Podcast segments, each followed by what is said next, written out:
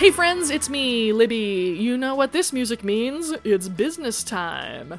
And unfortunately, the business I have to take care of today is to inform you that there will be no new episodes for two weeks. I'm sorry.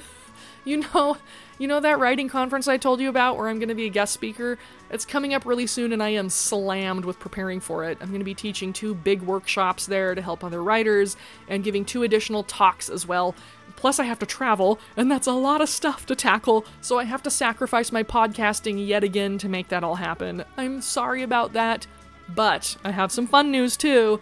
I'm bringing my recording equipment along with me on this trip, so I'll be able to make an episode or two from the conference. And I'll also be doing a solo road trip home from the conference, which will include a visit to Roswell, New Mexico!